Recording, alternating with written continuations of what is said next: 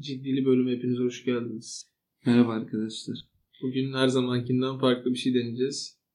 Evet bugün e, gülmek isteyen varsa buradan uzaklaşsın. Beyaz Show'a da gitmesin ama. Önceki bölümlerimizi dinleyebilirsiniz. Bölümdeki tek espri bu olacaktı arkadaşlar. Bu kadar. Ha, bu arada bölüme başlamadan önce tabii ki size bir teşekkür borçluyuz. Ekim ayında doğaçlama kategorisinde Türkiye'de 9 numaraya yükseldik. Bunun için hepinize teşekkür ediyoruz. Çok sağ olun arkadaşlar. Bu haberi ilk aldığında ne hissettin Eren? Abi inanılmaz mutlu oldum. Evet zaten biz bunu belli bir beklenti için yapmıyoruz. Bir beklentimiz yok bu işten ama bilmiyorum böyle güzel şeyler insanı mutlu ediyor. Evet bir de Hiç beklemediğim bir şey. Aynen. Düşünmüyordum yani. hiç böyle bir beklentimiz olmayınca bir, hoş bir sürpriz oldu. Evet. Eren, hepimizin hayatta bazı alışkanlıkları var. İşte bu alışkanlıklar sabah uyandığımızda yüzümüzü yıkamaktan tut, birine karşı olan duygularımıza, içtiğimiz çaya, kahveye kadar her alanda mevcut. Doğru abi. Peki sence alışkanlık tam olarak ne? Abi alışkanlık herhangi bir konuda bir e, seçeneği deneyip zarar görmediğin durumda hep o seçeneğe gitme durumu bence. Tabii bu daha çok somut şeyler için geçerli galiba. Çünkü asla bırakamadığımız bazı duygular var ve bize iyi gelmediğini hepimiz iyi biliyoruz. O yüzden e, genel bir tanımım yok galiba. Peki alışkanlıkla bağımlılığın arasındaki fark ne sence? E, yani şöyle, bence şöyle bir fark var. Alışkanlık sana zarar veren bir şey olmuyor genelde. Ama bağımlılık çoğu zaman mantık çerçevesinde olmamasına rağmen devam ettiğimiz davranışlardan oluşuyor. Bu duygular için de geçerli. İşte ne bileyim kötü alışkanlıklar için de geçerli. Alkol, sigara vesaire. Herhangi bir bağımlılıktan kurtulmak mümkün mü sence? Abi şöyle mümkün bence. Yani mesela yaptığımız bazı şeylerin e, sonuçlarını bilmiyormuş gibi yapıyoruz ama bir yerde onun bize kötü bir dönüşü olduğu zaman, çok sert bir dönüşü olduğu zaman bağımlılıklarımızdan uzaklaşabiliyoruz. Ama bu genelde çok geç olmuş oluyor her şey için. Evet bence de yani bağımlılıktan herhangi bir zarar görmediğimiz sürece çok kolay kurtulamıyoruz. Ve ben şöyle düşünüyorum. Bir bağımlılıktan kurtulabilmek için kendimize başka bir bağımlılık yaratmamız gerekiyor. Sanki beynimiz öyle çalışıyormuş gibi hissediyorum hep. Örneğin sevgiliden ayrıldıktan sonra evcil hayvan sahiplenmek de Tabii, bu tabii. bağımlılığı başka bir yere aktarma gibi bir durum bence. Katılıyorum abi. Ama ya ben çok böyle yerini doldurma taraftarı değilim bu tarz şeylerin. Ee, o yüzden bağımlılıklarım çok daha geç benden gidiyorlar. Yanlış olduğunu bile bile devam ediyorum. Hepimiz öyleyiz yani kimse aptal değil. Yani bence bir bağımlılıktan yerine bir şey koymadan kurtulmak çok mümkün değilmiş gibi geliyor. Değil değil tabii ki değil. Ee, en azından seni meşgul edecek, onu düşünmeyeceğin bir aktivite bulman gerekiyor. Evet. Kurtulmak hani belki yerine başka bir şey koymuyorsun. İşte mesela yeni bir sevgi almıyorsun hayatına. İşte evcil hayvan olabilir, yeni bir sevgili olabilir veya işte başka bir şey olabilir ama onu almasan bile bu sefer başka bir aktivite işte ne bileyim yeni bir hobi olabilir. Uzun süredir beklettiğin bir tutkun vardır onun üstüne gidersin. Ama dediğin gibi aslında yerine bir şey koyuyoruz yine. Hayatta bağımlılığın birincil anlamını düşünürsek, örneğin bir eroin bağımlılığı. Evet. Burada da durum aynı. Çoğu işte eroini veya uyuşturucu maddeyi bırakan insanlar sonrasında ne oluyor? İşte mesela dine yöneliyorlar. Evet, din, evet. din de sonuçta bir bağımlılık. Tabii ki öyle abi. Bu arada şey yanlış olmasın. Yani biz bağımlılıkları kötü şeyler olarak tanımlamıyoruz şu an bu podcast'te. Yani din bir bağımlılık dediğimiz zaman ya, yanlış anlaşılma olsun istemem. Ama dediğin gibi yerine bir şey illaki konuyor. Bazen böyle sosyal derneklerde falan da çok faaliyet içinde bulunabiliyor bu insanlar. O da onların bağımlılığı oluyor. Evet. Ya da kendisi gibi olan insanlara yardım etme gibi bir misyon ediniyor kendine. Ama dediğin gibi daha çok din gibi daha insanın tamamen odaklanabileceği motivasyonlar bağımlılıklardan daha rahat uzaklaştırıyor bizi hayatta. Öyle. Tabi uzaklaşamadığımız bağımlılıklarımız da her zaman var. Çoğu zaman kendimize de itiraf edemediğimiz, birileriyle konuşurken sesimizin titrediği. Evet. Yani bu durumu zaman zaman yaşıyoruz. Hani kendimize gerçekten itiraf etmekten çekindiğimiz mevzuları başka birine söylediğimiz zaman hem kendimiz o an bir farkındalık yaşıyoruz hem de karşıdakinden aynı anda bir tepki bekliyoruz. Ve bu bazen yanlış şeylere götürebiliyor bizi. O yüzden kendimize karşı daha dürüst olmamız bizim için daha iyi olacakmış gibi geliyor. Tabii ki öyle. Yani başka bir dediğin gibi işte başka birini anlatırken kendine karşı ne kadar dürüst olmadığını da fark ediyor insan. Yaptığın şeyin ne kadar saçma olduğunu bu sefer daha iyi anlıyorsun. Çünkü artık dışarıda bir gözlemleyici birisi var senin. Senin yaptığına bir yorum yapacak. İşte senin eylemine bir yorum yapacak birisi var. Yorum yapmasa bile ben çok rahatsız oluyorum. O yüzden çok fazla şey paylaşmamaya çalışıyorum. Bu ne kadar sağlıklı bir durum bundan da emin değilim ama çevremdeki kişilere kendimden bir şeyler anlattığım zaman Evet. onlar bu konuyu bir daha asla açmasalar bile onların o konuyu biliyor olmaları benim Evet. onlardan uzaklaşmama neden olabiliyor. Yani hayattaki zayıflıklarımızı göstermek çok istemiyoruz. Bence bu çok normal bir şey. Çünkü bir yerden sonra sana geri dönüş sağlayabiliyor. Senin de rahatsız olduğun durum budur. Ama e, yani bir şekilde dışarıya vurduğun zaman işte günlük yazmak da onun için iyidir derler ya. Çünkü hani bir dışarıya vermek istersin o mesajı. Evet. Kendi içindeki şeyi bir yere yansıtmak istersin. Aslında o ihtiyacımızı karşılamış oluyoruz. Ben şeyi hiç sevmem abi. İşte beni rahatsız eden bir şey birine anlattığım zaman o insanın bana nasihat vermesini istediğim için anlatmam onu yani. Evet. Genelde biri dinlesin diye anlatırım ve sonrasındaki o muhabbeti de hiç sevmem. Kendim de mesela dertli birinin yanındayken genelde susmayı severim. Onu dinlemeyi severim. İstediği zaman konuşur. Zaten benim de oradaki görevim tamamen o yani. Kesinlikle öyle. Yani bir yorum yapmaması yorum yapmasından çok daha iyi benim için. Evet yani. Çünkü sen yani derdi anlatan kişi zaten uzun süredir bu derdin içinde demek ki. Genelde öyle oluyor. Senin o 5 saniye içinde düşündüğün şeyi o çoktan düşünmüştür yani bilmiyor mu? Öyle bir şey istese zaten hani sana söyler. Ne yapayım ne edeyim ben işte şu konuda sence ne yapmalıyım falan ama işte rahatsız olduğun bir şey söylediğin zaman bir nasihat için söylemiyorsun çoğu zaman. Söylemiyoruz. Abi geçenlerde operaya gittim. Ee, ilk kez böyle bir etkinlikte bulundum. Ve şey dikkatimi çekti. Saat 8'de başladı. 9'da bitti. Ve hayatıma devam ettim. Galiba böyle bir şeye ihtiyacım varmış hayatımda. Yani bir etkinliğe gittiğim zaman günümü bölecek şekilde değil de işte günün içine dahil olabilecek etkinlikler daha çok hoşuma gidiyormuş. Onu anladım. Böyle çıkınca bir aydınlanma yaşamıştım. Bilmiyorum sen ne düşünüyorsun bu konuda? Çünkü işte mesela bir yere gidiyoruz. Saat 12'ye kadar sürüyor. Sonra işte taksi bul falan. Yani bütün günü hem onu bekleyerek geçiriyorsun. Sonrasında da onunla bitiriyorsun. Abi bence şöyle. Bizim son dönemlerde artık tahammülümüz iyice azaldı. Genel Hı. olarak. Örneğin ben artık film izleyemiyorum.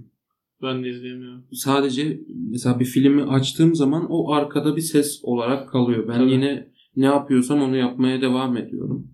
Bir şey diyeceğim peki. Biz genelde bir şey yapıyor muyuz yoksa kendi düşüncelerimiz içinde kayıp mı oluyoruz o sırada? Ben hayatta çoğu çoğu olayda kendimi öyle buluyorum. Özellikle oturduğum zaman falan. Evet o bende de var. Yani son birkaç yıldır olaydan tamamen kopmuş bir şekilde buluyorum kendimi. Değil mi? Ve bu o yüzden yani hani bir saat olmasının sana iyi gelmesi bence bundan kaynaklanıyor. Senin tahammül süren çok azaldığı için bunun hoş olduğunu düşünüyorsun. Bir saat gayet yeterli. Kendime Evet. yine zaman ayırabiliyorum diye düşünüyorsun. Evet. Ama işte ben bunun böyle olmasını istemiyorum. Çünkü artık hayat çok fazla yüzeyselleşti. O derinliğimi gün geçtikçe yitirdiğimi de düşünüyorum. Doğru. Ve, ve bu beni biraz üzüyor. Yani insan olduğumu hissedemiyorum artık. Sence daha tutucu musun eskiye göre? Tabii ki daha tutucu. Evet ben de öyleyim. Yani şey oluyor, belirli kalıplar oluştu beynimde ve bütün düşüncelerim o kalıpların etrafında şekilleniyor. Asla bunun dışına çıkmıyorum, çıkamıyorum. Yenilene tahammülümüz mü kalmadı acaba? Yani bilmiyorum, farklı ses her zaman iyidir diye söylüyoruz. Sen seversin. Ben de severim biliyorsun yani. Ama tahammül noktasında çok eskisi kadar açık değilim ben. Bence tartışmak zorunda olmadığımızı anlamış olabiliriz. Evet, galiba öyle. Değil mi? Yani şey aslında ben artık kendi düşüncelerimi anlatmaktan çok sıkıldım. Hmm, evet. İnsanlara sürekli kendi düşüncelerimi anlatmak istemiyorum. Kendimi anlatmak istemiyorum. Ve onlar dinlemek de istemiyorum. Ne dedikleri, Evet, ne düşündükleri umurumda değil. Evet birbirimizi dinlemek zorunda değiliz. Ama işte bu ilişkileri çok olumsuz etkiliyor. çok olumsuz etkiliyor. Ve ya insanlara kıymet veremiyorum. Hmm. Çok yakın çevremle bile konuşurken onların dediklerini çok fazla umursayamıyorum zaman zaman. Ve ben onlara aslında değer versem de onlar benim onları umursamadığımı gördüklerinde kendilerini değersiz hissediyorlar haklı olarak. Haklı olarak abi tabii ki. Bu da ilişkileri çok olumsuz etkiliyor. Yani şöyle her insanın bazı konularda karşısındakine çok saçma gelen düşünceleri var. İlla ki var yani. Çünkü bambaşka bir şekilde büyüdük hepimiz. Bambaşka hayatlardan geçtik. Farklı deneyimlerimiz var. Farklı yorumlarımız var her şeye. Ya bunu e, biraz daha tartıp kendince bir yorum katabilen insanları dinlemeyi çok seviyorum ben. Ama öğrenilmiş duyguları hiç sevmiyorum. Öğrenilmiş cümleleri, bu ezbere kalıpları, sadece katılayım diye söylenen cümleleri hiç sevmiyorum hayatta. Evet, kesinlikle. Yani düşüncenin bir temeli olması lazım. Ve bu temel duyulan birkaç cümleye dayandığı zaman aslında onun üzerine inşa edilen düşünce de Evet bir ya. düşünce değil yani. Evet ya. Ya defalarca se- sezonlarını bitirip bitirip döndüğüm bir dizi izler gibi hissediyorum kendimi öyle olduğu zaman. Evet. Mesela geçenlerde şey yaşandı hatırlıyor musun? Biz hastanede yemekhanedeyken Aha, bir konu açılmıştı. aha. Dinle ilgili bir şey konuşmuştuk. Dinin toplumsal etkilerini konuştuğumuz bir Evet. ortam vardı. Mesela benim oradaki bütün cümlelerim ezbereydi. Kendi adıma konuşayım. Ben de orada birkaç cümle kurdum ve aslında bunun üzerine çok fazla okuma yapmıştım zamanında. Ben de. Ama orada şey deyip geçiştirdim. Ya işte tamam sonra anlatayım bir ara. Konu çok uzun deyip geçiştirdim. evet evet. İşte ben de ezberi Çünkü- şeyleri söyledim sadece. o kadar anlatmak istemiyordum ki. Yani artık o düşünceleri anlatma isteği, öğrendiğim şeyleri anlatma isteği bende tamamen yok oldu. Mesela annemle konuşuyoruz arada telefonda. Hı hı. Önceden ona mesela tıpla ilgili veya başka bir şeyle ilgili öğrendiğim yeni şeyleri böyle büyük bir hevesle anlatırdım. Hı hı. Ama artık tıpla ilgili şeyleri geçtim. Kendi hayatımla ilgili şeyleri bile çok az paylaşıyorum. Ve annem de ara sıra şey diyor ya hani sen böyle büyük heveslerle anlatırdın falan. Evet. Ben Evet. o, o Esat'ı istiyorum falan diyor böyle. Ve kendimi çok garip hissediyorum. Değil mi? Kötü hisseder insan kendini. Özellikle bu kadar ya annenden duymak böyle bir şey tabii ki kötü hissettir. E bence şöyle oluyor. Bir şeyi düşünüyorsun, ediyorsun ama yani artık karşıdakinden onay mı istemiyorsun ya da bilmiyorum karşıdakinin asla anlamayacağını mı düşünüyorsun? Hiç konuşmasın, konuşmuyorsun, konuşasın gelmiyor. Ben oysa ki çok severdim yani. Tartışmayı, münazaraları bayılırdım yani. Abi bence şöyle oldu. Özellikle pandemi dönemiyle birlikte kendi hayatımızın önemini daha çok kavradık.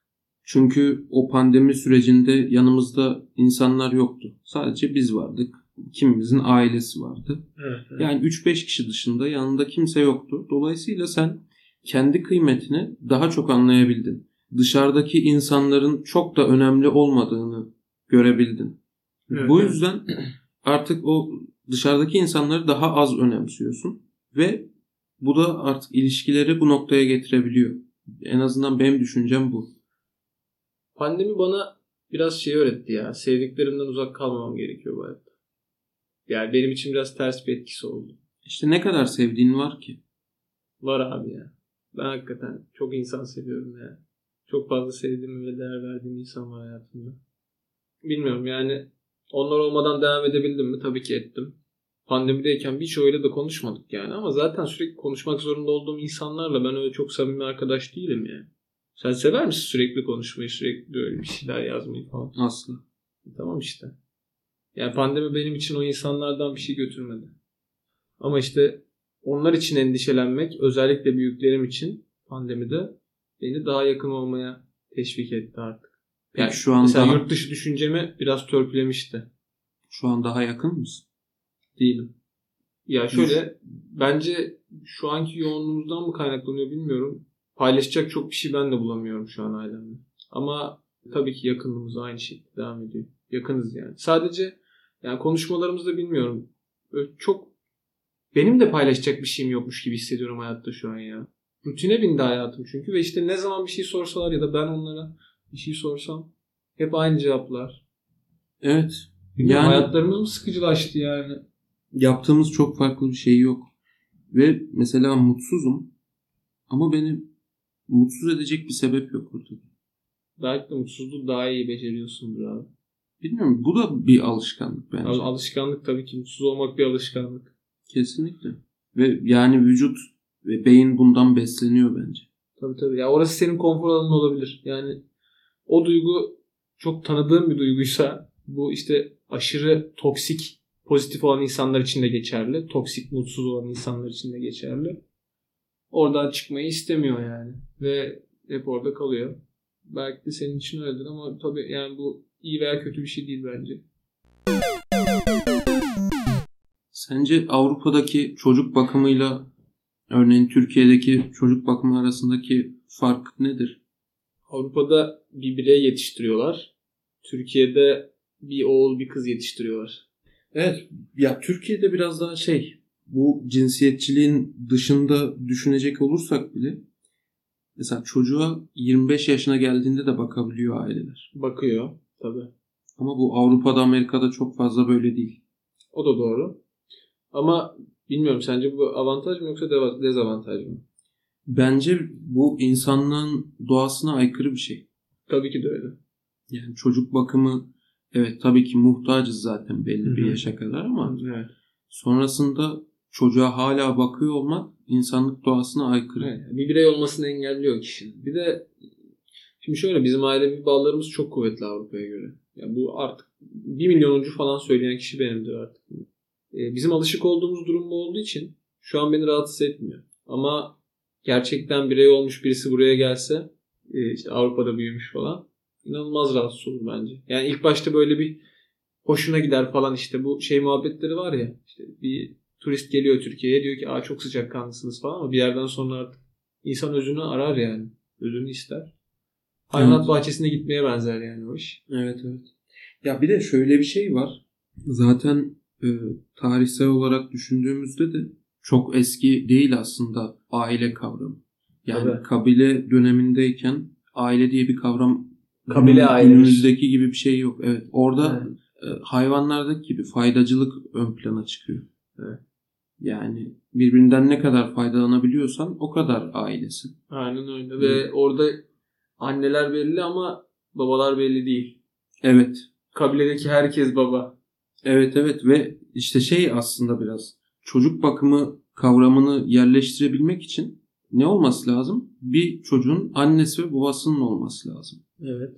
Okey annesi belli ama babasının da belli olması lazım.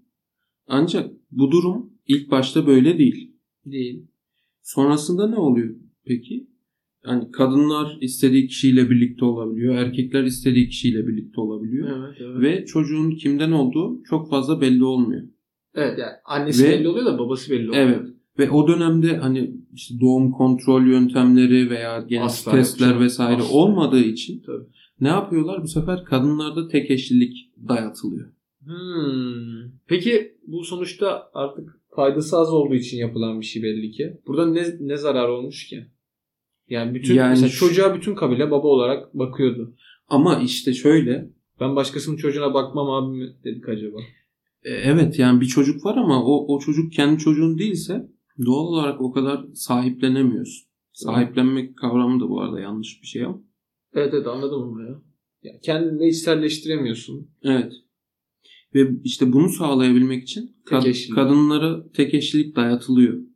Ve sonrasında ne oluyor işte? Erkeklerin örneğin çok eşliliği o kadar yadırganmazken Kadın kadınların çok fazla yadırganıyor. Bu Evet evet. işte kültürlere, dinlere de gayet yerleşmiş bir durumda. Evet. Yani hani erkektir aldatır. evet, evet. ama Ki, normal e, c- bu cümle aslında çok eskiye dayanıyor gerçekten. Öyle. ama mesela kadının çok eşliliği daha da eski. evet. Değil mi? Evet, yani çok eşlik oradan başlıyor aslında. İşte mesela bekaret kavramı. Yine aynı şeye dayanıyor. tek babanın olması için yapılan Evet. bir şey. Evet. Bilmiyorum ya. Çok ya çok eşlik muhabbeti artık tartışmaya kapalı olması gereken bir şey bence. Çünkü yani çok eşlikten artık anladığımız tek bir şey var. Bu arada bu çok cinsiyetçi bir şey. Yani bununla ilgili sanmıyorum yani bizi dinleyen insanların bizi yanlış anlayacağını. Yani erkeklerin birden fazla eşi olması en yakın tarihte olduğu için İşte 4, 4 yaşa kadar mı Müslümanlıkta müsaade ediliyor? Evet öyle bir 4, şey. 4 yaşa kadar. İşte hani onu kadınların rızası ol- olması koşuluyla falan filan. Yani şu an şey öyle şeyler yapıyorlar. mümkün değil. Yani tabii ki. Günümüzde modern dünyada öyle şeyler mümkün değil yani. Öyle bir şeyin talep edilmesi bile çok saçma. Artık Evet, yani işler çok- çok değişti yani. Evet, çünkü e, kadın birey olarak görülmüyor. Evet, işte 60'larda zaten ya cinsiyet devrimi zaten çok yeni bir şey. Yani kadının aynı haklara sahip olması bile çok yeni bir şey. İnanılmaz yavaş adım atılmış. Evet. aynen. Şu an bize çok saçma geliyor ama mesela 1900'lerin başında kadınlarla ilgili, kadınların haklarıyla ilgili kimse bir şey konuşmuyordu yani. Şunun şurasında 100, 120 sene geçmiş. uzun süredir seninle çok ciddi şeyler konuşmuyoruz. Podcast'te zaten sadece Evet, evet. goy goy yapıyoruz ama günlük hayatta da podcast'tekinden daha da cıvık bir halimiz var. Evet abi. Ve bu bu durumdan ben çok muzdarip de değilim. Hoşuma Ben- da gidiyor. Ben de değilim çünkü zaten iletişimin temeli o. Yani karşındaki insanı mutlu etmek, o da seni mutlu ediyor. Evet Falan. abi eğleniyor muyum? Eğleniyorum. Evet, İyi yani. okey. Ya boşu ben şeyi sevmem yani. Niye mutsuz olsun ki karşımdaki adam? Ama şimdi Zaman kaybı oluyor yani o zaman. Verdiğim enerjinin hiçbir mantığı yok. evet. Niye boşuna konuştum o zaman? Yani o gün üstündekinin bir önemi yok. Kanka üstündekini bana versene diyorum mesela. Niye diyorum? Mutlu olacağını biliyorum yani. Ben de öyle bir şey duymak isterim hayatta çünkü. Onu da karşıdakine veriyorum bence. Hep böyle olmalıyız. Evet ama bir yandan da özlemişim. Seninle ciddi şeyler konuşmayı. Ben de özlemişim abi. Gerekiyormuş. Evet. O zaman bu bölümümüzün sonuna geldik. Evet. Arkadaşlar hepinize güzel haftalar diliyoruz. Tekrardan çok sağ olun. Bu yani hiç beklemediğimiz bir şeydi. Biz çok mutlu olduk. Evet yani belki çok uzun süredir yaşamadığımız bir duyguyu yaşadık hayatta. Önümüzde iki bölüm kaldı. Boşluğun nabzı 9 ve boşluğun nabzı 10. Sonra benim kontratım bitiyor arkadaşlar. Sonra Eren'i gönderiyoruz sonunda. Şaka desene oğlum. Şaka desene. Şaka oğlum alınma ya. Ee, Sezon finali veriyoruz. Evet 10. bölümle birlikte sezon finali vermiş olacağız. Ve bu iki bölümümüzden bir tanesi konuklu bölüm olacak. Evet. Sonrasında da işte ikinci sezona başlayacağız. Çok büyük bir ara verme gibi bir düşüncemiz yok. Evet. Bilmiyorum çok fazla eksikliğimizi hissediyor musunuz ama hissedenler için de çok bir şey değişmeyecek yani. O Evet, kadar evet, değişmeyecek. az bir ara olacak. Ya Instagram storylerinde de görmekten sıkılanlar maalesef üzgünüm. Görüşürüz. Görüşürüz arkadaşlar.